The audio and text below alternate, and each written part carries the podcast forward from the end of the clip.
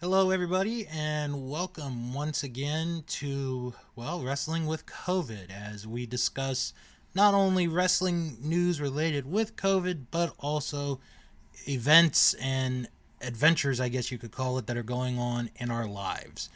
Uh, I'm Bill, joined with Jim Boy Star and Josiah. And uh, last time we came back together for, well, we were all kind of grumpy about it, but maybe things have gotten better since last time. Well, mm. we'll, we'll wait and see.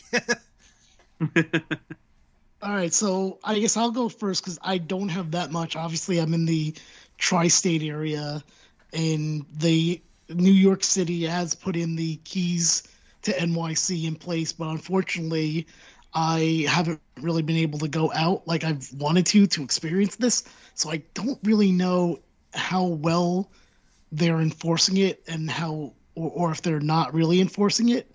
I can tell you the biggest story that I'm aware of is supposedly at a restaurant there was um, someone that was asked to put their mask on from Texas, I believe. Mm-hmm. And that got into a big argument and a fight. However, since then, now new information might be coming out that a racial slur might have been said. So it's still under investigation if, you know, if it was a fight over mask wearing or if there was a racial slur that caused the argument. Mm-hmm Pro- um, probably both. Mm-hmm. yeah, I could see that, but either way, I don't want to. I'm, I'm not going to go too in depth because I think that's currently an investigation. Um, but mostly, I called this Wrestling with COVID episode for Josiah, who said he had a lot going on. Um, Bill, we'll get to you after him right. to talk about your return to work in the school system mm-hmm. um, down in Maryland. So, Josiah, you had an election up there in Canada. Tell us about it and tell me the main reason why you you had messaged me saying, "Oh, there's a lot going on up here," and that was last week though, before the election. Yes. So, um, if you remember in the last episode, we talked about how we were removing restrictions in my province. Yes. And opening it up to the rest of the Canada while we were only like 65% fully vaccinated in our in our province and how the other Atlantic provinces were not really comfortable with us doing that in our my province and how they were sending kids back to school without uh, mask requirements and all this kind of stuff where they can't be protected right now because they can't be vaccinated and and I said I have a fear this is all going to backfire well, it did, exactly as I and many other people predicted. Um, it started like a slow trickle of cases every few days. It was like 22 cases announced here and there. Uh, on the 10th of September, we had 24 new cases announced, making our active cases up to 136. And then uh, we had, let me see, on the day after, or uh, uh, three days later, so this is over three days. They announced 122 new cases, uh, making it 120, uh, 229 cases. And then each day from that point, there has not been less than 30 cases a day, uh, with us hitting a maximum of 77 a few days ago. There was 63 there, 51. Uh, and then over one of those days, they announced 52. And then the then they announced 199 new cases uh, uh, over uh, like a two day, two to three day period. So we're seeing a massive increase in cases. And now we have like something like 500, 600 active cases in our province, which I know it, it sounds small compared to the rest of the world, but for us, that's a big deal. Mm-hmm. Um, and because we are a smaller city, it cases like that, or smaller province, I should say. It's all across the province, but mostly in my city. And the there's the Moncton region and the Fredericton region. Those are the two biggest ones. Then Saint John is probably third. That is the three big cities in the province. Um, and, anyways, uh, on the 10th, they were like when they started announcing this. Uh, by the time we got that, uh, sorry, on the 13th, they announced, okay, we're going to have to take some stricter regulations here because it's clear the Delta variant is in our province now. They're all Delta cases. Uh, so it took a while to arrive here, but it's arrived. Uh, we've seen a massive increase of infections in children. Uh, we have had more people hospitalized. Um, it's still fine, but we've had a lot of people hospitalized. Um, and we've had one death, uh, which I know sounds, again, low because it's one death, but our government decided that was unacceptable. And they decided it was time to completely change how they're approaching this. And they have mandated a vaccine passport that starts tomorrow. So you can access uh, you cannot access non-essential services without proof of double vaccination now. Um, and for the duration of the pandemic, when that whenever the pandemic ends, the restrictions end. But um, and masks are now mandatory in all public spaces as well. Uh, so we have masking and mandatory vaccination for these things. Uh, there has been a bit of an uproar from the crazy COVID conspiracy theorists who think it's just a measure of government control, just like they're the same crazy, crazy smallpox uh, conspiracy theorists from uh, 100 years ago. Um, it's the exact same thing. Um, and uh, my church, even though they, they were not required to do so, are now requiring proof of double vaccination, which is funny because I I was asked to preach a sermon uh, last Sunday, and I was preaching about how we should comply to this because this is not a an issue of religious freedom or anything like that. It's like, uh, you know, it's just a government mandate to keep people healthy, and we should comply. And uh, the pastor announced, without knowing what I was preaching, that we would be requiring proof of double vaccination. So we ended up working together accidentally for our message. uh, that happens all the time with me and him, which is really funny. But, um, anyways, uh, this has proven there are a lot of people who thought this was going to be like, oh, there's going to be an uproar. We're going to have the MAGA light people show up because we have uh, a small undercurrent of that in Canada. And we thought it was going to be reflected in the election with people being angry about it. Um, but uh, our province is one of the one of the ones that did that. Um, one of the provinces who it's it's basically the south of Canada, if that makes sense. Mm-hmm. Um, mm-hmm. The it's like it's like the Texas of Canada. It's Alberta, and um, the premier came out and apologized for removing COVID restrictions, and he instituted a vaccine passport as well because the COVID cases are actually insane there uh, comparable to some American places as well. Um, and given the smaller population again of most cities in Canada than you would get in the U.S., that's saying something. Um, but he actually apologized. He said, "I was wrong about COVID. We're going to take this seriously from now on." Okay, well that's that's yeah. good. I mean, I'm certainly not holding my breath for Texas and Florida in regards to that over here. So. Yeah, yeah, kind of, kind of the same uh, with California too. Is it? Yeah. I thought California. I don't know. I guess I'm not in tune with California. I thought they were not as bad as those two. Hmm. Uh, I think I think California. It's uh, certain counties yeah. that are like that. Versus okay. the the state as a whole is actually pretty good, but certain counties are re- really crazy. Um, but yeah, uh, I was very impressed, and we have a conservative government in my province as well, and they announced that. So I was impressed they change direction because they were indicating they weren't going to do this kind of thing. And they saw some kids in the hospital and they thought, well, we were wrong. This is affecting children more than we realized, and we need to take this seriously. And they actually put the lives of the kids first, which um, actually we're not going to trust me. What's that? We're not going to do that. Yeah, unfortunately. Yeah, uh, because I mean, and for anyone that thinks, oh no, maybe we will. Um, we already have a problem with our schools. It's called school shootings. Yeah. And nothing's really being done about that. So why would I expect anything to be done about the children at this point for something else? Uh, it's something I said online and and and uh, in person to many people before. But the measure of society is how we take care of our most vulnerable, and our most vulnerable are definitely children. And many societies are really bad at taking care of them. yeah And uh, I was very impressed that they finally put them first. They didn't at first here, but they did, and it was it scared them. They they saw little kids getting sick, and it scared them.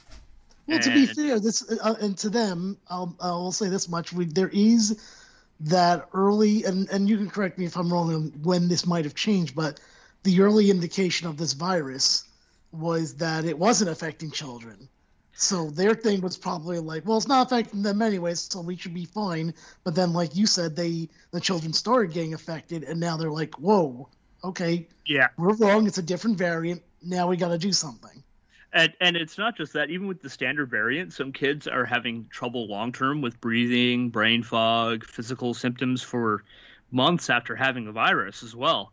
So even though it wasn't fatal to them, uh, uh, it was still caused a lot of damage, and I think they're starting to consider that now, especially since the Delta variant makes it more obvious that it's happening.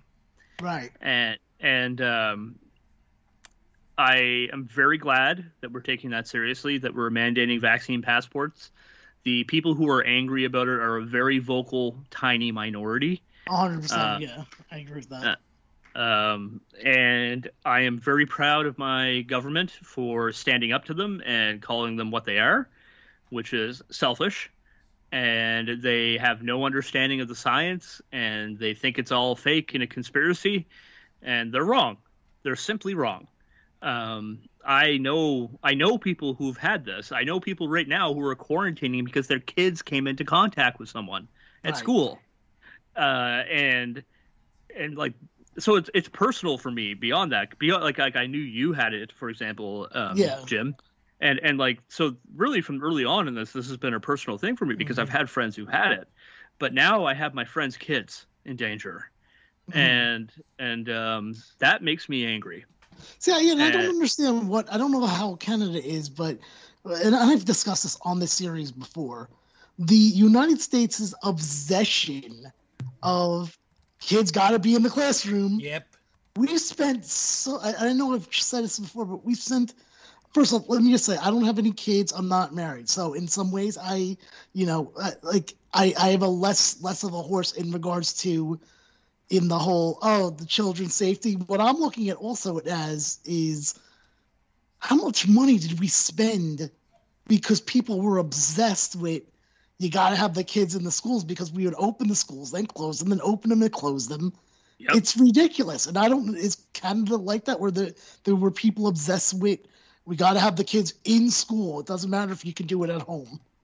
It depends on the uh, the province and which party is in control. The uh, the conservatives tend to be more we got to have them in school. The liberals tend to be a bit more moderate, where they're kind of willing to work both ways uh, and the the further left from that is like, no, we should probably have kids at home until we can vaccinate them and make sure they're safe. Which, uh, real quick, I'd like to bring that up because that is a topic. Is I believe, Bill, correct me if I'm wrong here, if you even know, okay. that we are about to get approval, if not already here in the states for Pfizer, for ages five to twelve. And yeah, that is correct. And, it's and not approved have... yet, though. It's going. It's going to. It's not right. approved, right? Yeah, right. Okay. It has actually been approved in Canada, but we're not doing it yet. We're waiting to uh, get final approval, should I say? Uh. Initial initial steps have been taken, so uh, it's probably going to be approved around the same time as the U.S. for that here, and uh, that and, and that. Say, go ahead, sorry. No, go ahead. I, I just want to throw this out there real quick because I, I always joke with Bill how sometimes I'll make these scheduled recordings and look, the next day things are already old news. Mm-hmm. This is very much a case for this episode because I believe right now and in definitely tomorrow and maybe in additional days afterwards, the United Nations are meeting in, in New York. So who knows tomorrow by the time this is even posted that news doesn't come out that hey, we're going to start these children's vaccinations on Monday. So I just Yeah. want people to be mindful that this is being recorded on September 21st at 7:55 p.m. Eastern Standard Time. Go ahead, Um, continue. I just want to throw it out there because I was like, "Oh, this is all going to be outdated, isn't it?" Yeah, yeah. Because well, a lot of things are happening really quickly, right? So, um, yeah, I'm looking at it now. I'm actually looking at the active cases right now in my province as well. Uh, we now have over 500 active cases, 65 new cases announced today. This is probably going to continue uh, for a few weeks because it always this always late. Like it's like two weeks behind, you know, with the announcements. Uh, so we're probably going to be hitting close to a thousand within the next month, I would guess. Mhm. Um, and that would be the highest we've ever had. We had 77 cases in one day, which was the government got very angry when that was announced, and and most of the cases are in unvaccinated people. Right, Uh, that's it's, the it's, it's like uh, between 80 and 92 percent of the cases are unvaccinated people and the rest are one dose or uh, breakthrough cases with two doses, which are exceedingly rare. Uh, and the deaths are unvaccinated, the hospitalized are unvaccinated, and it's just we have 24 people in our I- ICU across the province. We have three major hospitals in the province, maybe four. There's two in my city, uh, and so uh, we probably have enough for a hundred uh, like ICU COVID beds. Mhm. I think we, but I think for ventilators, we only have 50 ventilators in the province as a whole. So we're getting close to that number if someone's in ICU. We have 15 in ICU, 24 in hospital, and the ones in ICU will be ventilated. So um, that's like it doesn't sound like a lot compared to elsewhere, but when you think, well, we only have 50 ventilators, 15 people on ventilator is um, that's a high number. Right. and and it's going to keep going up likely over the next few days. Right. and uh, we're going to start seeing our system really pressured. And we're seeing um, protests from the the far right group the people's party of canada. Um, they're they're basically uh, make america great light um, and and uh, they there is one satisfactory thing when I talk about the election. I'll explain why that's satisfactory uh, about what happened with them. But um, they're a very vocal minority, and they're very active in my province. But even then, they they did not secure a single seat in the election, which makes me happy. But um, they they've been kind of threatening violence against nurses and doctors, and it's like these people are trying to save your life when you're in the ICU Yeah. because you're the ones that are in the ICU. and uh, it's like you're you're threatening violence and you're blocking people from getting into the hospital. There's cancer patients who can't get their chemo. It's just it's really upsetting. Um, yeah, I, I always, I'm definitely one of those people that have said, like, yeah, you know what? If there's a shortage in the hospitals of, you know, vaccinated, unvaccinated people, put the unvaccinated people on the back of the line. Mm-hmm. They chose to get on back. You know, do you remember? Bill would know this. I don't know if this is a thing that you're aware of for some reason. Just did you ever hear of the crate challenge? Oh yeah, yeah, yeah, yeah, yeah. Okay, and Bill, you know the crate challenge, Yes. right? I was discussing someone in work because one doctor was like, "Guys, we're asking you guys not to do uh, the." Well, I first should Bill. Can you explain to people what the crate challenge is first before I continue? Okay, so what the crate challenge is was because I, don't know if it's still popular or not. Is you had like a a small pyramid of crates set up, and you had to walk up the crates, get to the top, and then go and walk down the crates. Like basically, Right. Try to do it without falling on your ass. Mhm. And most people fell on their ass because that's really hard to do, actually. Well, one one of the people that I read about was saying like, please stop doing the crate challenge because our hos- hospitals are already, you know, really has a lot of patients in it. And I'm like, and I was like, just kick the unvaccinated people out then. they chose not to get the vaccine. Like, I I mean, like if there's help the people that really need it, but if it's a choice between the crate challenge people and the unvaccinated people that chose to be unvaccinated, guess what? Help the crate challenge people. Mm-hmm. That's pretty much where I'm at now. Yeah, it, I, I totally get that sentiment, but uh, it's one of those things where doctors promise to treat anyone who comes through their door, not yeah. uh, and and uh, it's kind of an, an ethical conundrum for them. But, and then I, and then someone the person worked with like they're like, oh, that's stupid because that I mean the crate challenge people are just stupid. They shouldn't have done that. I'm like, yeah, but here's the difference: the crate challenge people didn't hurt anyone but themselves. The unvaccinated people are hurting other people mm-hmm. at this point. Yeah, yeah, because they're so that's why crate challenge people should take a bigger priority than unvaccinated people that chose to be unvaccinated. And I stand and, and the worst part about it is that they're giving this stupid thing a chance to mutate. Exactly right. Exactly. Uh, and like they're like, oh, we'll just have natural immunity. Well, yeah, but the more it infects people, the more chances it has to uh, uh, to mutate and infect more. Mm-hmm. Um, you want to cut it off. That's why you want to have as many people vaccinated as possible. I mean, that's and, why we got this Delta variant because of it mutated into something else. Yeah. Right. Right.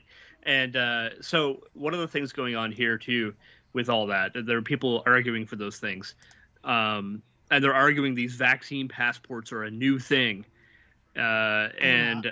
And no, they're not at all. We we've had vaccine requirements for school, for all these things forever, for travel. Uh, like there are certain Asian countries you can't, uh, or other countries, anyways, that you can't travel to unless you're vaccinated against yellow fever. That's like I'll you, tell you right now. That's Bolivia. I've been checking because I've been trying to go down to Bolivia.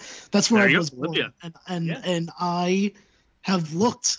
At the, right now, I can't go down there because they have a ten day quarantine, and um, but yeah, they have yellow fever, and I had to ask my doctor. I'm like, I don't even know where I'm supposed to get a shot for this, and he's like, Well, when you're ready to go, you know, feel free to give us a call, and we'll tell you there's a place in, and they named like two cities that are around where I am. So yeah, yeah this thing exists. Yep. They exist in other places. Mm-hmm. And and historically, uh, I did some research and I found a Time magazine article, and it was from the 1800s, um, and they did this for smallpox. Um, on trains, there was a doctor. He would walk around and to ask every passenger if they were vaccinated or not, and if they weren't, or if they couldn't provide proof of vaccination, like with documents, he'd look for the scar on their arm for it. And if they didn't have the distinctive scar, he'd vaccinate them on the spot or kick them off the train. Oh wow! and and uh, there were people who were not allowed access to public services that were not allowed to vote without having the smallpox vaccine. Mm-hmm. And and the same thing happened with polio. I was talking to an old man in my church. He's in his uh, 70s, uh, and he's a very good friend of mine. And we were talking after the service, and he mentioned the polio vaccine and how he was signed up for it right away by his mother when it when it came out, mm-hmm. and how they had to show people the polio vaccination to go to school and things like that. Mm. Uh, and and he, he was he was baffled by uh, it's really it's mostly baby boomers, baby boomers and uh, naive millennials who are refusing to get vaccinated, and he's showing this like he's completely back. Like we've had a hundred years of medical science or more done, uh, researched into vaccines. Why aren't we embracing this? Right. This was the easiest thing in the world to embrace.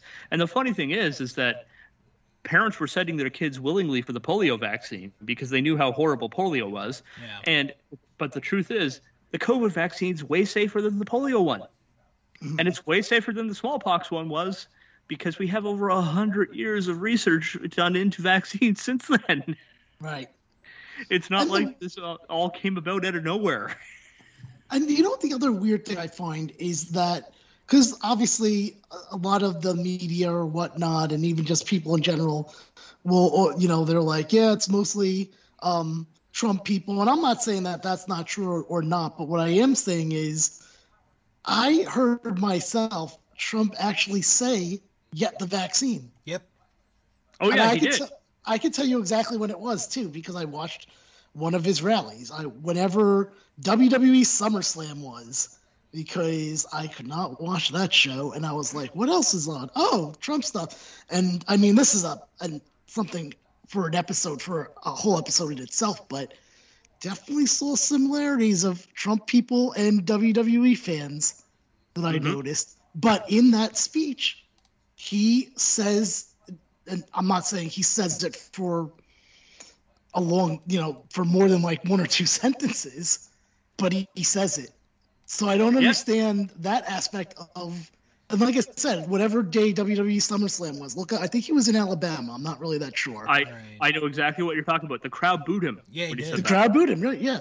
So Uh, that that is, and that's how I know that he actually said. it. I was like, okay, so the Trump people, why are you still not taking it then if you're supposed to be following him? it, it doesn't help that they have the senators who support Trump saying don't get vaccinated because it's a conspiracy, uh, and and congressmen like uh, the Abbott and DeSantis.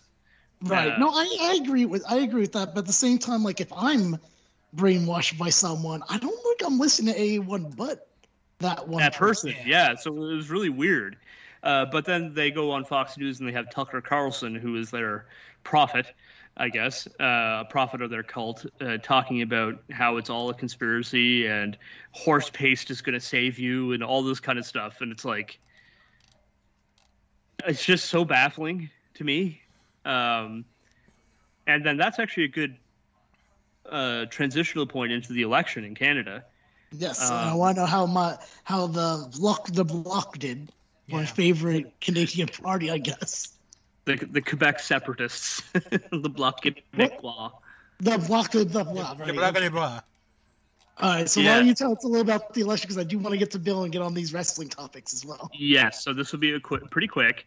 The election, um, everyone felt it was pointless for the Liberals to try to call it. They they have a minority government, which means they do not have the majority of seats in Parliament. You have to have 170 seats to be a majority in Parliament. and uh, they they were had a minority government previously, and they decided because their performance has been relatively good during the pandemic, they were going to try to call an election early instead of once every four years because um, you can do that if you're in a minority government. Um, if if you feel like Parliament cannot work together, you need you need a majority of parliament to agree on something to work together. Um, and if they cannot work together, the if in a minority government, the governor general dissolves parliament at the request of the prime minister, and then an election is called. That's basically how that works. Um, the liberals were saying we can't work with the conservatives and the NDP, so we want uh, an election called. And rather amusingly, the Conservatives at NDP released statements saying, no, we, we still have faith in Justin Trudeau as Prime Minister. We're willing to work with him. And Trudeau pushed forward with the election anyways. Uh, this led to what we would consider a, a moderately long campaign in Canada, which is be hilarious uh, for Americans to hear this. It was 36 days long. Um, that's that's our election campaigns, 36 days, um, and that's considered a longer one. so our, our, we don't mess around. Our federal elections happen as soon as they're called. You just go right to it, uh, and we we don't we do one English language debate, one French language debate, and that's it. And then you go vote. Um, and we keep it simple and all that, but the, so it's very civil. It's very simple to do. Voting is easy. There's no long waits unless, uh, well, there were longer ones in larger cities because of COVID restrictions. But um, very simple and easy election uh, went through, and the Liberals ended up exactly where they were before. So we have another minority government with a conservative opposition. Exactly the same situation we we were in before. The only difference is the NDP gained two seats from where they were, and the Bloc Québécois. Oh, I guess they only gained one. The Bloc Québécois gained two. Hey, that's one more that oh they they got two. Yeah, Uh, well, they gained two from where they were. They have 32 seats All right, in, that's in progress. Parliament. Uh, the, but they only run in Quebec. So they don't run anywhere else in Canada, so there's no chance of them ever winning. They they just run because they feel like they can represent Quebec better in Parliament. Uh, and Sorry, uh, it's two more seats that they have that they didn't have before. That's what matters to me. The the NDP have one more seat than they had, and they have 25. Um, All right, can I just make it? Can I just really quick make it real clear that I have I do not know one policy of the Bloc the Bloc Bloc and so I'm I just like the name and so don't come at me so don't come at me if if like oh no they're the worst party because they have the worst beliefs. I couldn't tell you one belief. I just like the Uh, well, they they they tend to be um, they're very separatist.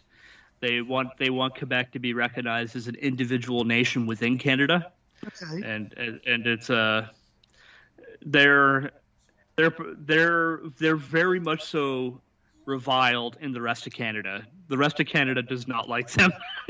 If you Mhm. like them, why you let them go? Uh, well, I've asked that question and I've never gotten a solid answer, uh, especially because they're a separatist party. It's like, why are we allowing separatists in our election? It doesn't make any sense. But I feel like was there someone, Bill? Maybe you would know better than me. Was there a state in the United States over the past couple of years that were trying to separate? I feel like there was. Texas, Yeah, probably Texas. Was it Texas? All right, maybe it was. Yeah. Okay. Uh, and but it would be similar to like um, in the UK where Scotland did a referendum on whether or not they should be independent of the UK. Uh, and there was a referendum in the 90s with Quebec, and uh, they they lost. Uh, the Bloc, the Bloc Québécois lost, and uh, Quebec remained a part of Canada. And there, anytime that topic has been broached again, it has been shut down. So the Bloc has kind of moved more more towards just advocating for Quebec affairs, um, and they tend. It's weird because um, when I say conservative, it's not the same, especially with the Bloc. It is not the same. They're actually a left. that they're they're a, they're a left leaning party, the Bloc Québécois. But as far as it goes for Quebec affairs, they would be considered conservative um, for for the Quebec people, uh, meaning that they want to protect uh, protect French tradition and those kinds of things. Yeah. But they, um, but I mean, as far as universal health care goes and all that kind of stuff, they support those kinds of things. So uh, they're they I mean, every party in Canada supports that except for our MAGA Light Party. So, um, but I, I'll, I'll give you the final numbers. Yes, please. Uh, 'cause I want to move on to Bill's return to school, basically. The Liberal Party has uh, been elected to Parliament with uh, 158 seats uh, that they are leading in right now. Uh, they have 148 elected, 10 leading, uh, so they're still counting those polls. Uh, the Conservatives actually won the popular vote, but they did not win the number of seats required um, because they won areas that tend to have less seats, and I hate to put it this way, but less educated as well. Um, people are not going to like that, but that's just what it is. Uh, and uh, they have 119 seats. The Bloc Québécois have 34. The NDP have 25. The Green Party have two, and the MAGA Light Party has zero. Uh, they only got 818,000 votes. Uh, compared to the Liberals, who got 5.2 million, the Conservatives got 5.4, the Bloc got 1.2 million, NDP got nearly 3 million, and the Green Party got nearly 400,000, but they won their seats uh, in their areas, so that's why they have two. Uh, and so it's very, very nice that our far right group, and really it was anti vaxxers voting for them this time because they promoted an anti vaxxer agenda. Um, their their policies are very racist, Mhm. uh, openly openly racist, um, and that does not fly well in Canada. And I am very proud that our country soundly rejected them and did not give them one seat. So All right. So, Bill, you went back to school. You grabbed your backpack and went back to school. yep, I did. How are things in this in in school Okay. in regards to COVID? So, uh, well, I got to begin with the first day. So I am in my class, and about an hour into the school year, I'm called to work in another room for the day. So I want so remember that for what's going to happen soon. Okay. So first day goes pretty smoothly, you know, no problem. Next excuse me. Next day I go in, I talk to my boss. She tells me that the teacher that I'm supposed to be working with has COVID. Okay. And I'm like, Oh, yeah, I'm thinking to myself, oh shit. You know. So because she has COVID, the classroom was locked for 10 days. Not not 10 school days, 10 regular days.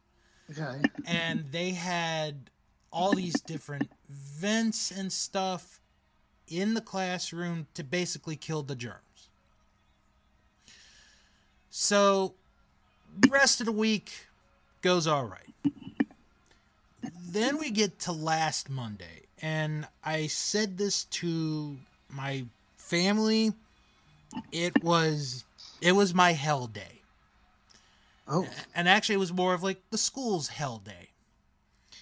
Because we had two or three classes have to close down because kids were either in contact with someone who had COVID or they might have had symptoms and it was just a mess. Like it was so bad. Our nurse quit that day.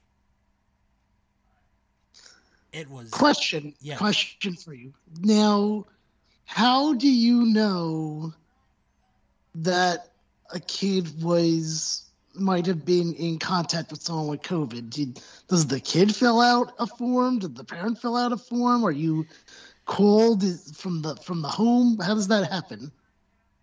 Well, they have to have some kind of, you know, symptom that think that we think, you know, might be COVID. Like if they have a cough, if they have like a runny nose. I'm, I'm just going by like some of like the lower stuff. Sure. Okay. Or maybe like something like the kid threw up or the kid has a temperature. They would call the parents, who, well, right now would wouldn't be a nurse because we don't have a nurse, and they would, you know, say to them, "Hey, your kid has such and such. You've got to come pick them up." Mhm.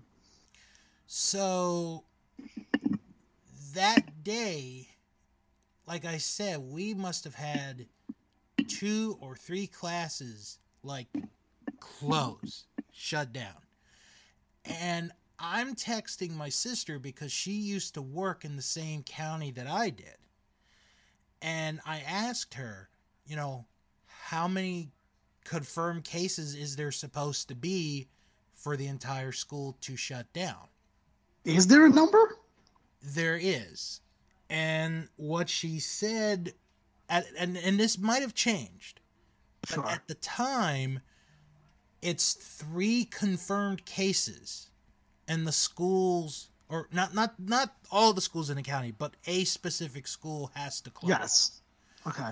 So the principal was talking to somebody from the county, like a higher up, see what to do.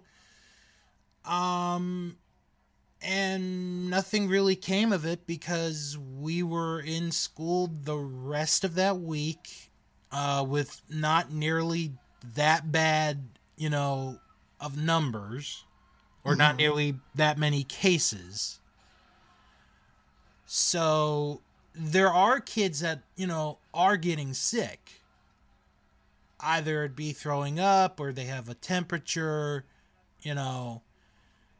And then Monday, the, this, the Monday we just had, was supposed to have been the day that the teacher that I work with was coming back. and she's fully vaccinated. I just mm-hmm. just want to put that out there, fully vaccinated. Still did not feel good, and she was going to get tested maybe today or yesterday to see if you know she still has it. Okay. And, and one of the things is when like if you know when a class is closed the students that are sick have to be in quarantined and it gets to a point where they might have to end up doing virtual learning or hybrid mm-hmm. learning. so it's been kind of a mess in the beginning of the year i know in another county in maryland uh this was about a week and a half ago maybe two weeks ago they had a thousand um cases of kids being sick and Okay. and and and the the whole state is you know mask mandated in the schools you have to wear them Mhm. so it's kind of a roller coaster right now because you don't know if the kids are going to get sick, if they have any of the symptoms. Um it I mean there are some days where it's better than others and there are some days like last week where it was just an abomination of a day. It was just a god awful day, and everybody was affected by it.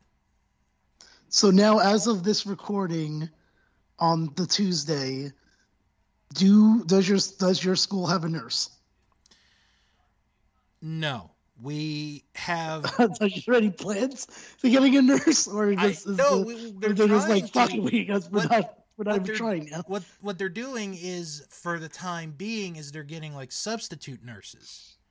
Okay, So while they're looking for a new nurse, we're getting either a so substitute getting nurse. somewhere. There. That's what I was asking. Is there any kind of nurse whatsoever? I guess that's what I was really trying to ask there. and and and sometimes we'll use like the nurse from uh, the middle school, which is a few blocks away, to come, you know, help us for a little bit. So You have her on loan. yeah, on loan. yep, you got it. Uh, wow, sounds like a terrible time. I'll have to be honest with you. yeah. Um, I get Josiah. Do you have any questions for Bill? Not really. Uh, that uh, that pretty much says it all, doesn't it? Yeah. So the and then just I guess one last thing for before we get to the wrestling topics for you is so the teacher that you are supposed to be teaching with, who was supposed to come back but didn't come back, Mhm. she's getting tested, or you're not really that sure. You just know she wasn't in. She was getting tested. She's Again, so waiting she for the results. Oh, I guess it's one of the like a PCR. That's the Mm. one that takes like three or four days, I think. Mhm, Yeah. Because there is one that you can take that's like 15 minutes to a half hour long. Obviously, it's not as accurate, Accurate. but Right. I took that was the one I one of the ones I took on. uh I had to take basically when I got back from Florida because I had work the next day. And I was like, well, I gotta at least know if I'm going to work tomorrow. So give me both of them. Give me the one that's in 15 minutes to a half hour or whatever they say it is, and then give you that's more accurate for three or four days Mhm. because work is not going to let me work from home. We've already discussed this on this particular series, so I need to know if I'm going to have to be forced to stay home and tell them that because I'm not taking it voluntarily, especially if I feel okay. Um, okay, who has the first wrestling topic here? Because I don't have any topics to be honest with you. I only I, I don't have anything for the show. This was, if I were to say this Um, was a more Josiah said there's lots to say, so let's make a show. Right. I guess I will have the first one since Josiah had to go somewhere real quick. Oh, okay. Um, Ring of Honor, uh, they recently had their pay per view, Death Before Dishonor. Um, the attendance and I'm going to mention the attendance for this purpose. It was like 400 plus. And then they announced that for the remainder of this year, with the ex- I think with the exception of Final Battle, they're not going to have fans in attendance for any of the shows. But the thing is, eh, because I checked the ROH website, they never had you know like dates scheduled to to run. Right. Right. So basically, it's kind of them just being, we're just being cautious. We're not going to run anything, you know, we're not going to have anything with fans pretty much for the rest of the year, except maybe Final Battle, which isn't until December.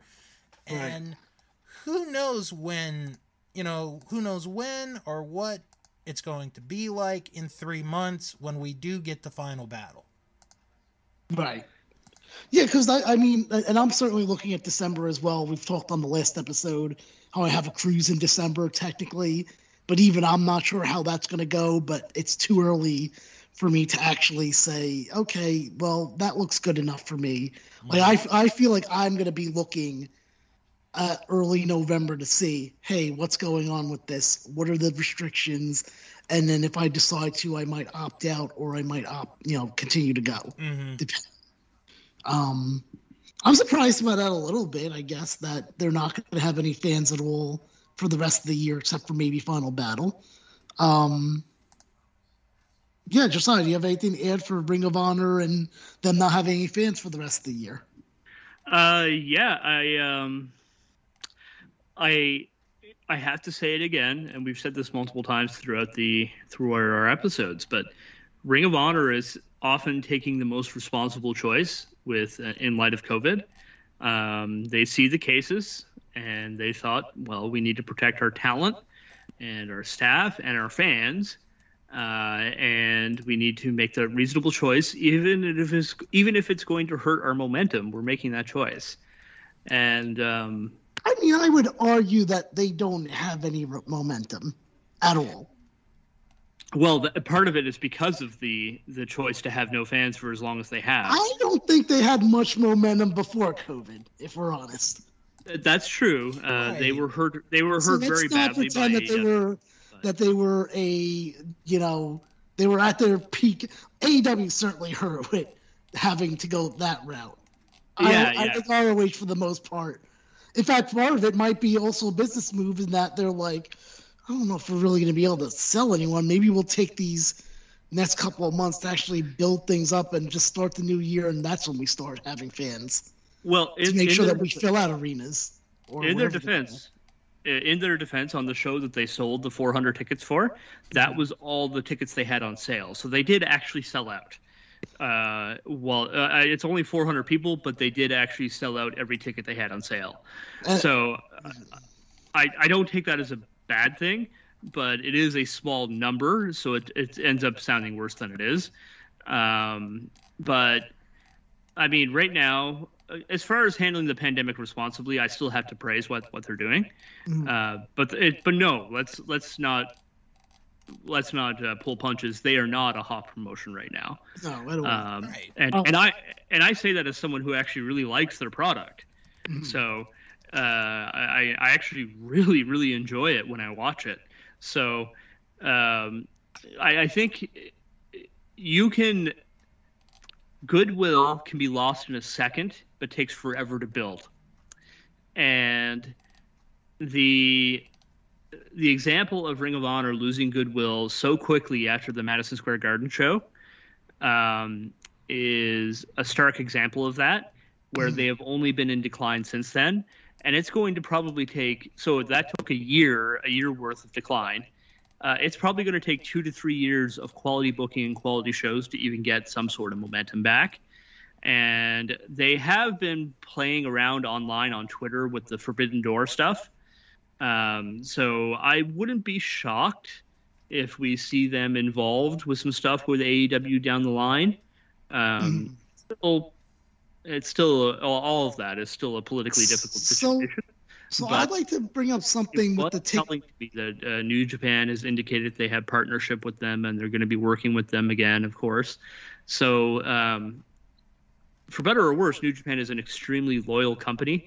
If you are in if you're in a favorable relationship with them, they are going to stick with you unless you screw something up really bad, like TNA messing up Okada. Um, and I, anyways, all that to say, I, am not. I'm still optimistic about Ring of Honor, but it's going to take a long time. All right, so I just want to bring something up in regards to the ticket thing, because I did forget that this happened and this was a thing. Now, if we remember, for what was the name of the show again? Death before was it Death, Yeah, before, death before Dishonor? dishonor. Yeah, that was the one that just happened. What? What your side? Oh. Oh, what? Is he gone? Uh, he said, "I can't hear you guys." Well, the, yeah. See, maybe sign off and come. So what I'm saying here is, um, remember for Death Before Dishonor, uh, there was they had sold tickets in like May and July, May, like May, June, July, or whatnot. Mhm. Before the Death Before Dishonor show happened, um, a few days before, they had said that they they are. What now? I keep getting distracted. All I hear is beeping. What's going on? Oh no, Josiah's uh his headphones died, so he'll be right back. All right, so here's my point, and it's, it's too bad because I this is a counterpoint to Josiah because there's too much uh, like his he's saying about the 400 tickets thing or whatnot, and that's fine and well. Here's the thing though, so. Uh, do you, uh, Bill, you would probably remember seeing this if, if anything. A few days beforehand, um, they said something. uh, They said that like, oh, this is when the Delta variant was like really starting to gain steam Mm-hmm. that like a few days before their show um they had mentioned oh by the way we're now implementing our mask mandate Right. so and which is understandable because a lot of people were doing that at that point Mm-hmm. so i even though i did not get a ticket i was curious because this sounded a lot like in the last episode of wrestling with covid do you remember my chicago the musical story Yes. Right, where I got the full refund there. I was like, hmm, this sounds a lot like that. Like that people should get a full refund if because this is something that wasn't sold. Like they this is not people weren't expecting to wear masks. So I decided to write them. And I was like, hey, out of curiosity, do you think if if um since there was no mask mandate when the tickets were bought, is it can is it possible for myself or someone else to get a full refund in regards to this? No answer. So my thing is this: yes, those 400 tickets were sold. What if some of those 400 tickets weren't able to get a refund when they wanted to be? Now I hmm. could have I could have gone fur- well actually I couldn't have gone much further because if I were to email Ring of Honor, I'm sure what they would have asked me is what my order number was. Yeah. And since I don't have an order number, I, I can't do anything else there. But the fact that they didn't even reply on social media to, I think, a standard question has me very suspicious. What are your thoughts, Bill? I mean, you brought up you brought up a couple of good points there. Um, Exactly the situation with my Chicago the musical. yeah. I mean, you would you would think that you'd get you know a, a response right away. Um, and then the other thing, and, and, I'm, and I'm not trying to defend Ring of Honor here for this, Sure. but By the way, is Josiah back or no? yeah, he just muted until we were done talking. I I, Oh, I think okay. that's what he said. I'm here. Uh, oh, there we go. Okay. All right, so go ahead, Um, Bill. the the thing is that canceled like because originally it wasn't going to be in Philadelphia. It was going to be in Florida. Okay. So they had about a month, month and a half to sell tickets in Philadelphia. Okay. and they probably didn't go as fast as they wanted to or they might not have I, I I mean it was a sold out show like Josiah had said but still if someone's asking for a refund. You gotta give them a refund. Right, and I and to be fair, I don't really have, I guess, official confirmation that that was the case and that they weren't providing one. Again, obviously, if I was a ticket holder, I would have emailed as well. But it's one of those things that was making me wonder because, again, with Chicago the musical, they were pretty upfront on giving me it. Ring of Honor didn't really seem that upfront about it, if that mm-hmm. was even a policy. Uh, are you there, Josiah? Did you hear anything, and can you hear us right now? Yes, I can hear you. Okay. Um, did you? How much did you hear? Because I don't know if I really want to go through all of it again. I heard pretty much all of it. I, was Okay, I was, cool. I was only So- out for a little bit. Okay. Do you want to give a response before we go on to the next topic? Well, uh, I, I think. Uh... Sorry, I just heard a dog howling outside. the uh, the uh, it, it caused me pause for a second. The um, I, I think they should offer refunds in that case. Um, but their lack of statement on it is a bit uh, a bit strange to me. Um, with that said, there were 400 people in that building, so um, I don't know. Uh, I know they they offered refunds to obviously to everyone in Florida when they moved the show, and uh, Which obviously that's a whole. No one's going to go from Florida to Philadelphia. No one should be expected to go from Florida to Philadelphia just because they bought a ticket or Especially something in- in Florida. yeah, especially in a pandemic, right? So. Yeah. Yeah. uh, and and yeah, that's that they had no problem uh, refunding all those, and I, I think there was like a thousand tickets sold in Florida. Maybe not. Maybe it was less than that. I don't know. But I, I but anyways, uh, it was probably less than that actually. Now that I think of it, um, but they. Uh, so they really did only have the month and a half, and there was there was really, um, I think probably even less. They they announced the moving to Philly uh, a month and a half before the show, and really tickets were probably only on sale for like three or four weeks, uh, realistically. But with that said, they probably should have offered refunds with the if if uh, if someone wasn't interested in the mask mandate. Right. But um, Just like Chicago the musical, they had no yeah, problem. yeah. So I think they probably should have offered refunds in that case. I think they should have at least made. I think a statement should have been said because they, if we, because and this is what made me write them to begin with. I was reading the statement that they put out, like about the whole we're putting masks on. You know, you gotta have your mask on during this. I'm like, oh, interesting. They don't have anything that says like, oh, if you uh, want a refund, here's the thing. So that's what made me ask them in the first place. They might have a refund policy in general on their website that would apply. I, yeah, I mean, like I said, to be fair, to be fair, I again, I I didn't email them directly because again, my my response would be short lived because I don't have a real order number because I don't have a ticket. So I I didn't really do that, but I'm just saying if I, I don't think I I just don't I, I don't I don't know. I guess what I'm trying to say is that it lo- on the surface that's what it looks like. Could it be something different? Absolutely, it can be. But on the surface, that's what it looks like to me. Yeah, yeah, and really, uh, yeah. And I'm doing I- the same thing. And I'm doing the same thing with my cruise. That's why I'm not. That's why I'm like going to look at it in like November to late November. If there's too many restrictions, I'll be like, this isn't what I signed up for at the beginning of July. I should get a f- full refund for it.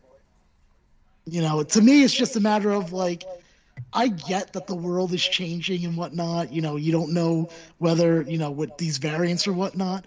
But as we've discussed on this show before, not even just the wrestling business, businesses in general should be more flexible because of this as well. hmm This pandemic. I- and I agree that businesses should be more flexible, um, but I, I I imagine a lot of places are going to start going. You assume the risk uh, instead to avoid having to do that. But honestly, I think as a show of good faith, they should do that. Um, it, it, it, I am much more willing to do business with a company that is willing to negotiate on those things, um, rather than uh, you know, like rather than just telling me to screw off. You you know, you we got your money. You know what I mean? Right, exactly. I agree with you. All right, Bill. What's the other? T- what's another topic that you have? You said I think you had like three or something like that. Yeah, I'd I I know. Josiah had a New Japan one. That's what it was. Yeah.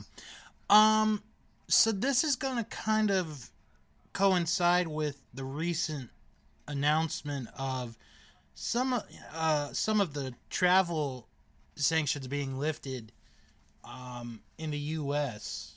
with, you know, like going to Europe and other places as long as you've taken your COVID shots. Oh yeah, isn't WWE going to Saudi Arabia? They are doing that, but they also announced that they are doing another UK tour this November. Mm-hmm. They have eight shows scheduled from November 3rd to November 10th.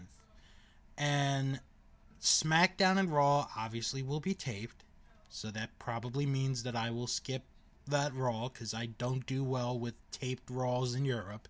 Okay. Um, but yeah, and currently, as of this recording, they are they have uh, a mini tour in the UK that's supposed to end tomorrow. And oh, they're in the UK now. yeah, like I think it's only the SmackDown brand that went, Okay. and so they're gonna do that, and then they're gonna go back in about a month, a little less than a month, well, a little about a month and a half, back to England to do another UK tour. Okay. Um, I don't know. I don't. I don't know what the rules are in the UK. Well, the UK rules would be uh, they're actually similar to Canada, although uh, their leader is a little. Well, he's a he's a tiny Donald Trump. Let's just put it that way. Okay. Um, so I don't really know how that's going to go. I, I'm fine with them doing tours and stuff like that as long as they do it safely. Uh, but there's going to be no shows in Canada for a while. That I can say that for sure. Okay. That's that's not changing anytime soon uh, that I can see. Um, we are once once we get, I, I think federally we're going to have a vaccine passport mandated, and once we get there, we'll eventually we'll uh, we'll end up uh, probably seeing those stuff start to open for uh, vaccinated folks. You know what's interesting? I just thought of the one thing that it, and obviously I don't care about the WWE actual on-air product, but what does make this interesting is, can we then? Is it possible that we have, can find out exactly who's unvaccinated on the SmackDown brand because of this? Uh, Because if no, they're no, No, and I think and I actually I actually believe WWE has made vaccination mandatory for their for their talent. So, Oh, uh, really? I, I I believe so. Uh, at least uh, I know for all members of the PC, if you're coming to a tryout, you have to be vaccinated. So it would not shock me if they made it mandatory for uh, the wrestlers themselves to all be vaccinated as well. I'm gonna go the opposite. I, I would be surprised if they did it, and and here's why: is because you know you hear about certain, the people that might want to be leaving the company, or just say, "Oh, I don't want the vaccine." Oh, what? Oh, you gotta let me go. Oh, too bad. That's what I wanted anyway. Yeah, that would be that'd be interesting if that ended up happening. But That's uh, why I don't, and that's why I don't think there's a vac- vaccine mandate in WWE. maybe and maybe maybe there isn't. I know there there definitely was for people who tried out, for sure. Uh, any of the You tried tryouts, out. you, you have to show proof of vaccination. That I believe, because what are they going to do? They're not signed anyway, so yeah, they don't have any. At least, I mean, I guess I don't know the class, but I, they don't have any name value in, in their eyes. So Either way, either way, we're not we're not going to be told either way because WWE doesn't tell anything about any of that stuff. Yep. Uh, and uh, like even when people contract COVID, they don't tell anyone. And, uh, and and I mean, most companies wouldn't for privacy reasons, unless it was something like they're involved in a major feud, like Drew McIntyre was. Uh, and I mean, or in the case when Jon Moxley got it, uh, like in AEW, it made sense because they were involved in major storylines. yeah, Uh, but the yeah, uh, I don't really know about, about that. Uh, I, in the end, in the end, the chances of someone contracting the virus. Uh, I mean, pretty much everyone is going to get it at some point, Mhm. uh, at the rate that it is going. Mhm. Uh, the question is, how severe will it be? Will you be vaccinated to make it less severe, or will you will you be unvaccinated and hospitalized? right. Uh, all right, Bill. Do you have anything to add to this? Otherwise, we'll go to Josiah's New Japan topic. Nope, I'm I'm good. Right. So wait, so that's so. Are we going to make a bet, Josiah, on if WWE has mandatory vaccinations versus them not having? because you seem to think that they did make it mandatory, and I gave you my I- argument why. I, I, I actually have no idea. I have no idea if they would or wouldn't. Um, I I literally have no idea. Um, I I I'd say uh, the only reason I said it was possible is because they did it for the tryout, but that doesn't mean I believe that they actually done it. Uh, I'm just acknowledging the possibility of it. Um, I personally don't think that they did. That's that's where I'm at on that. Ah, see, I was gonna say we could bet, and you would bet, and if you're wrong, what you would have to do is a 48-hour video game stream, 48 hour video no, games. non-stop. and I would, and I would laugh, and I'd be like, "Oh, look, it's breakfast time. Hey, Josiah, how are you doing?" Then I'm like, "Oh, just I'm going to bed. Have a good night," and you're still there streaming video games. Damn it. I mean, it was fun, I suppose. I, suppose I can have fun. Well, it, it'll be fun for the first 12 hours, I'm sure. yeah, yeah. after 12 hours, that's I would get really tired after that.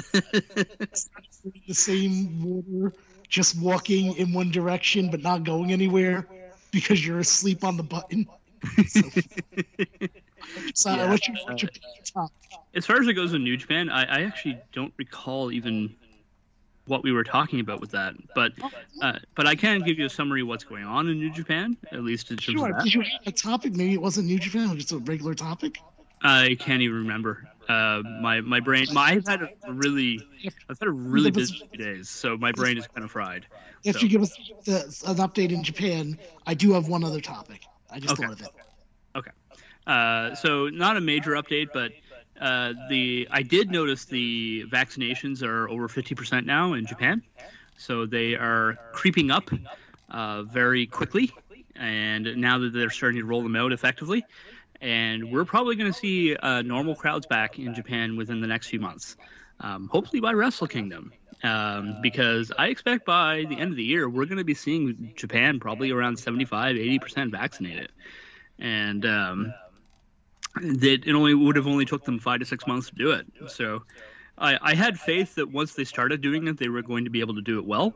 Um, the New Japan G1 started, and it's still with the restrictions of fans being masked and only allowed to clap.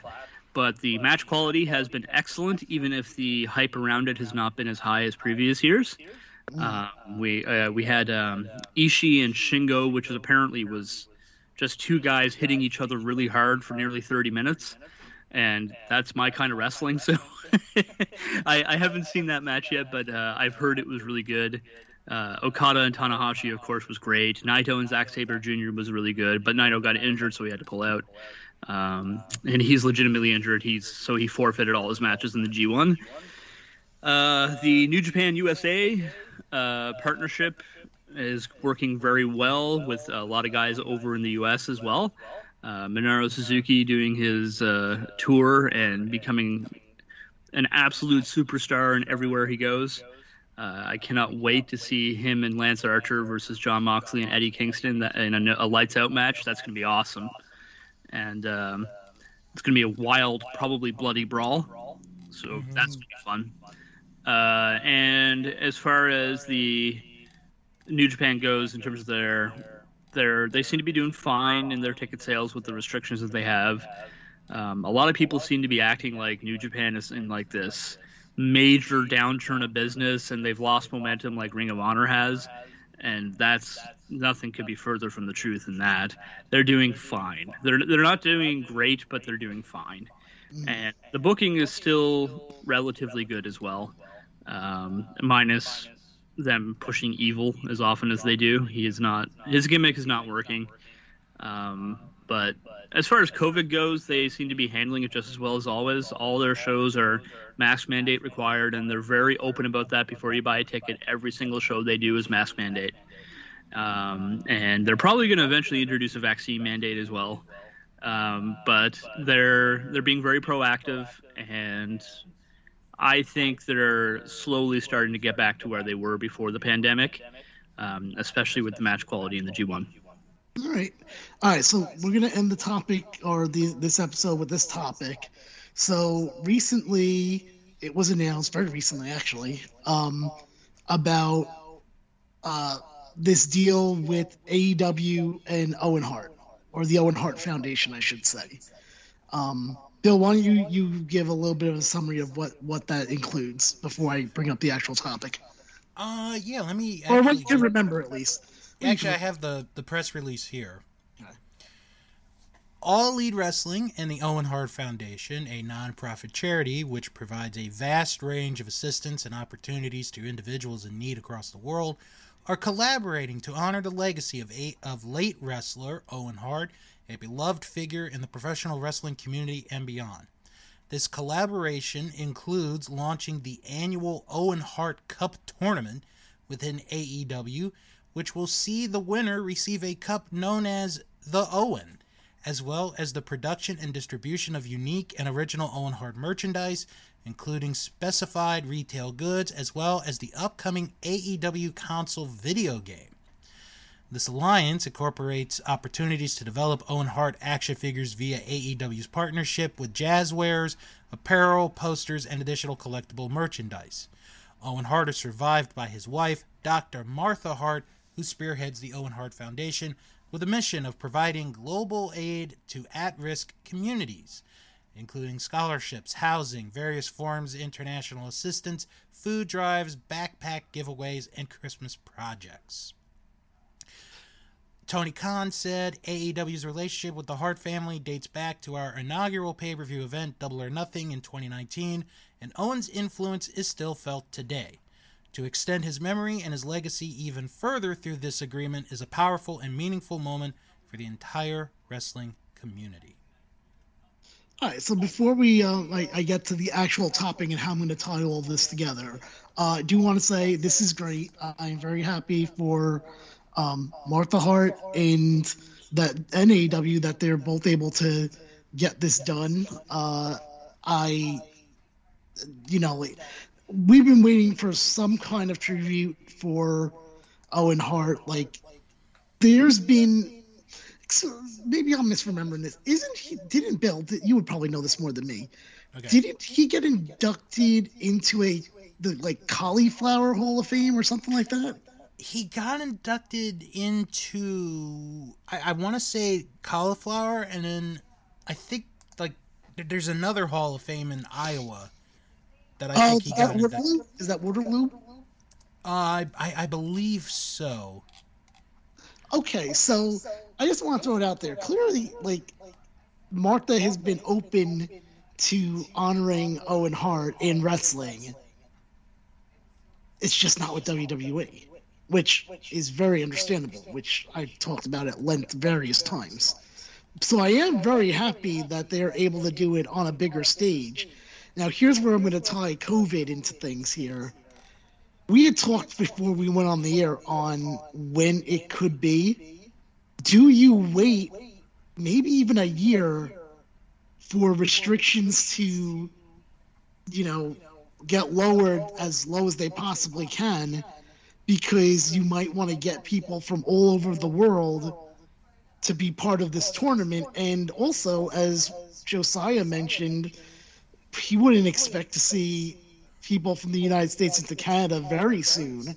And I think some might argue that when you think Owen Hart tournament, you have to at least do one of the rounds, if not the final round, in Canada. What do you guys think? So uh, I agree. Um, I I think you have to do the the final round in Calgary. I I think that is the the right place to do it. Um, as for the Hall of Fame he's in, he's in the um, he's in three Hall of Fames actually.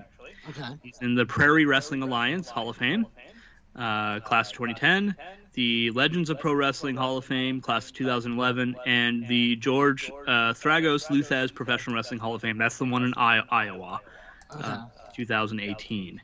Um, and he's also. Uh, I'm actually surprised. He's, uh, well, yeah, I guess it makes sense. He's he, he didn't have like he was never a top guy in the business, so he wouldn't be in the Observer Hall of Fame. But Right. um, that said, um, I cannot tell you how thrilled I am about this. Um, and all the bad faith actors saying Owen, oh, they should have honored him in WWE or whatever. They do not understand No, they don't.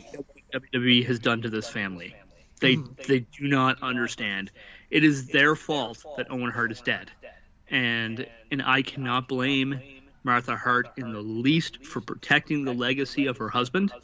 Um, we all of us would be fortunate to have something like Martha in our life that would care for us and protect us that much after we died. Yeah, Um, I, I don't think like wrestlers typically history shows will take the biggest payday that they can for anything. And I think that's why she's been able to pre- preserve the legacy is because she's not in the wrestling business. Mm-hmm. Yeah, yeah. Well, she's a normal person. I mean, think about this. Like, oh, I mean, I saw someone say on online, like, uh, it's it should be one of the it should be the one of the Hart brothers that do it, or one of them said Brett. I'm like, man, if that was the case, that he would have already sold Owen to WWE if it was a wrestler. Are you Yeah, kidding but me? Brett, but Brett's kind of been as bad as WWE has been to Martha. Well, that's the whole. Yeah, well, that's another wrinkle for in the story that will probably be traveled Uh, at a later date. saying saying Brett's been as bad to her is probably a little much. Uh, there's there's tension between the two, uh, but there's I don't think there's hatred. I just think there's there's a, a, recogni- a recognition that there was a divide there, and that it would be take a lot to heal it. Uh, because because they settled the lawsuit and and Brett or she wanted to go all the way to to trial, and that was where the division happened. And uh, and I get it, and I and she was uh, she was hurt when Brett went back to WWE as well. Uh, I would be. I would be too. Yeah, uh, I- That's the day my hero. That's the day my childhood hero died on January fourth, two thousand ten. I was and so I- disappointed in him with that. I, I was disappointed that he went back too. Uh, and but uh, she talked about it openly on Wrestling Observer Radio, where like she doesn't have any ill will or even a grudge towards Brett. And like there there have been times where where they've run into each other out, out and about in Alberta, and they're very polite to each other and all that Oh, kind of stuff. So it's it's not that's like good. um, it's not like it's a. It's not like it's it's hatred or anything There- like that between the In other two. words, it's, you're not. They're not going to have a big party together, but they will civilly talk in a room together. Basically. Yes, yes, and and the truth is too. Martha has made it clear she wanted her kids to know to know their family. Uh, so like if they ran into any of the Hart family uh, outside of of the home, like don't don't shun your uncles and aunts and stuff like that. Don't cousins, don't do yeah. that. Like be like be be nice to them and and update them on how you're doing and all this. So Be better than what that last generation was, basically. yeah, 'Cause the yeah. Harts always feuded with each other, even like. I mean, Bruce Hart. How many times did he try to lobby for a job by trying to like talk his way into? Jeez, yeah, like, yeah, and and that that's why, and uh, especially, and obviously they're going to focus mostly on Brett because he was the, um, top guy. He was. I mean, he's the top guy, uh, uh, right? He's he's the biggest star from that family, and and truly, legitimately one of the greatest wrestlers of all time. And so, his so he's Owen's always best going to be in the feud. conversation. What's that? And Owen's best feud. Yes. Yeah, absolutely. Uh, and and we all know, and I, I think Martha put it this way uh, in her W uh, WOR thing. I could be putting words in her mouth, so don't quote me on this. Sure. Uh, but but she did talk about she knows Brett loved Owen dearly, uh, and and they, they both really truly love love Owen, but uh, she has been so relentless in protecting him and his legacy that I, I have to say I have a lot of respect for her and how she's done it. Mhm. Um, like she's she's not messing around with this stuff, No. uh, and um, they it was interesting. Like ev- even WWE like WWE. Uh, hello, cat. I don't know if you can hear him meowing in the background, but he's yelling. Oh, no. Um, but I he, told you yeah, that was your new name for Bill, Cat. no, no, no. Uh, yes, yes. Uh, Bear Bill- cat. Yes. Bear, Bearcat Bill. Um, Yes. but uh, yeah, the so I mean they released an Owen Hart DVD without her permission, Mhm. and she sued them for it because they have to use it with her permission if they're making any money off of it. I didn't even know that. When did that come out? Uh, it was in six years ago. 2010, something like there. Uh, in was 20, and it was scheduled to go to trial in June 2013, but WWE settled it between in April 2013 because they didn't want it to go to trial, because they know to trial everything, everything that happened is going to go on public Right. record. WWE does not want that because it makes them look horrible, and rightfully so. I mean, it, it, at the very least, they're guilty of manslaughter. At the very least, and uh, and so I, I'm very, very proud of her for standing up to that. And uh, I mean, this is a woman who still keeps the name Hart. She never remarried. She's uh, a very well educated doctor. She is a very smart and very generous woman who has protected the legacy of Owen so well. And now she has found a way to let wrestling fans honor and remember him well Yes. and I think that is awesome. Um, because I wouldn't want WWE to do an Owen Hart tournament. First off, they're going to screw it up with the booking. Right. Secondly, I don't want them making money of Owen Hart's name.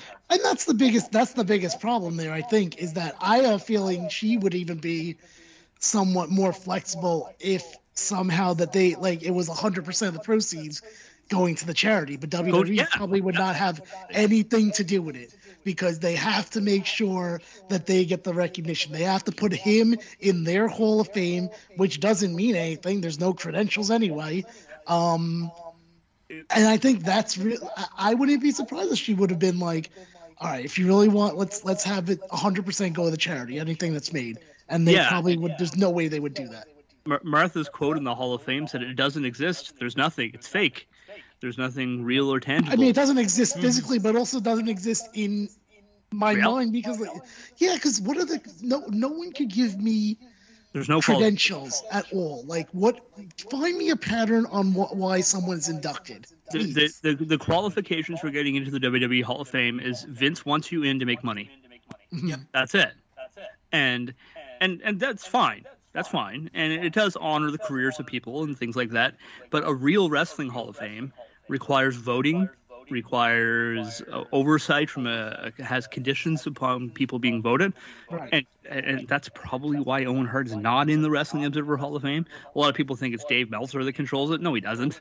No, Uh, it's, it, it's voted by journalists and wrestlers and uh, other notable wrestling historians all around the world every year, including people who don't like Dave that vote um, because it's it's kind of viewed as one of the real wrestling Hall of Fames, uh, like the Cauliflower Alley Club as well, and uh, and it's one of those things where if they honor you, that's pretty real, but um, yeah, it, it's like those ones have real conditions. Like you have to be a draw for a certain amount of time. Not everyone gets added to the ballot. there's not there's not non there's not celebrities as part of it. Oh, and here's, No. here's another one. I, well, this is one I think might apply to some some other Hall of Fames, but um, I, I've always personally been annoyed by the you can get in there twice. Yeah. Right, that like Yeah. the Rock and Roll. We yeah, Rock and Roll Hall of Fame. We've had that. We've had that, like- but and the but the, and the one example you bring up, I'm okay with because it's a different genre of music, and that um, who was it again? Who who was it? Eric Clapton. Eric. Cla- what was his other genre of music? There was a hip hop person for some reason. Is there? I thought it. I thought that's who you bring up, but I thought there was like one that had two very different genres of music. I'm like, you know what? That I'm okay with because a, a rock audience and a hip hop audience are two different audiences. The people that watch that watch Razor Ramon and Scott Hall are the same audience. Mm-hmm. Yeah. Any Bill, um, before we talk about this topic, because I definitely want to get back to it about when it, this Owen Hart thing, it should, if it should wait. Do you want to give your thoughts, like Josiah did, on the Owen Hart situation with AEW? Well, I want to say this because up until last year, actually, Dark side. I was on the side of Owen should be in the WWE Hall of Fame. I was. Like Jim could tell you for years. Yeah. I was like he should be in the Hall of Fame. Martha's, you know, blah blah blah blah blah. After I watched that episode and not only hearing from Martha, but also from his kids, I was like, you know what? I'm at ease. I can respect their wishes. If they don't want it, then they don't want it, and I'll be fine with it. I, I, I really am. And I and I apologized on my podcast. I, I actually did apologize. Um I think the tournament is a great idea. And I think it's a good way for younger fans because there are some, you know, younger fans that watch AEW who might not have seen Owen Hart or Absolutely. heard of Owen Hart. And this would be a good way to, you know, be like, you want to, you know, you want to learn more about Owen Hart, go to YouTube, watch this stuff, watch that stuff. And I would just presume that all the money from, you know, the shows that happen during the tournament, whenever they happen, will go to the Owen Hart Foundation. I like 100% assume that. As far as the tournament itself goes, I don't know when it should be held. If they do it at the end of the year, it's I, I mean honestly, I'm fine with whenever they do it. I think the final match, and I think Josiah might have been you who said it. The final match should be in Canada. If it's Calgary, Toronto, Winnipeg, Edmonton, you know, Montreal, wherever, as long as that final match Selfishly, I'll say Halifax or Moncton. there you go. Just as long as that final match is in Canada, and it could be an every year thing. Have the final match be in Canada, and it it just I mean, and, and you just think about what AEW has done in the last year alone. The Brodie Lee tribute, helping his family out. And that evolved into CM Punk eventually coming back because Punk said when he saw that tribute show, it made him realize they care about people. Unlike WWE, where it's like if somebody dies, you know, they'll give them a tribute show and then they just move on. And I think this is a good way of, you know, you do this, maybe down the line. I'm not saying Owen's kids will do it because I think they're both in their 30s and Oje is a is a lawyer. Maybe the next generation of Harts will want to wrestle, and it could end up at AEW. I don't know. Like I totally. I I have to be like when I think of it on all the stuff that happened happened to the that Hart family, from like you know between the Owen thing and Brett getting screwed over at Montreal. I just don't know how like some of those kids wound up like becoming wrestlers. Because if I was a kid, I'd be like, I hate this business now. But I'm hoping what this might do, you're right, is the next generation will look and go, oh, I love this business now. and you know it's like i i it's going to be it's really interesting how aew handled the brodie situation with uh, being very private about what happened with brodie and not releasing any information and that tribute show where they showed they really care about this family. and they're still caring about this family. Yeah, like i'm pretty sure every dollar so- sold on a brodie lee shirt still goes to them. like I can see that. uh, and, and uh, like I have no idea what it was when they signed minus one to that ten year contract or whatever it was. Uh, I, Well, got, did you know he got put in GM mode? yes, yes, I did. Yes, That's and wonderful. and uh, and maybe, but truthfully, maybe maybe they are actually using that to give money to the family as well. So I, I don't really know, but um, regardless of what it is, they are treating that family very very well, and I think it's telling that they protected Brodie's legacy really well as well. and I think that is something that is going to resonate very strongly with someone like Martha Hart or or Bryan Danielson and CM Punk, which is they both named that as reasons why they came. Um, which that's telling you something right there. And and they got a deal with Martha Hart and CM Punk within a few months of each other. That's that's very telling about the backstage environment of that company. Hello. Hello? Yeah. Oh, Still here, still here. okay. I thought you dropped out again. Go ahead. No, I was done. oh, okay. So, yeah, uh, I like I said, I think that they should definitely wait because, like Josiah said, um, Canada you're, is not really taking any visitors, right? If what I'm, if I remember right. Uh, we we are allowing people who are double show proof of double vaccination, um, and I do know that much. Um, so, but it's really hard to do an event right now because we don't have concrete rules on Right. things for that yet. Um, I would expect that to emerge by the new year. Um, See, this is why I'm thinking this thing's not even going to start until at least the spring of next year. The and I, Owen and I would be okay. They honestly, uh, starting it in like um, March of 2022, and using it as a tournament to determine who faces the champion at Double or Nothing.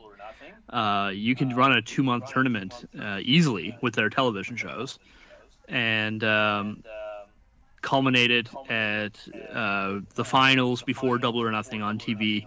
Do the finals in uh, in, in Canada if it's open. Um, I mean, I, for the first time because it's a pandemic, if if they if they run it sooner rather than later, I'm fine with the finals being somewhere in the United States. But um, at some point, you got to do this in Canada. Right. Uh, I, I would prefer the first one to be in Canada. I, I think that would make the most sense. But um, regardless of how it ends up going, uh, I expect. I'm just very. I'm just so happy as a fan of Owen.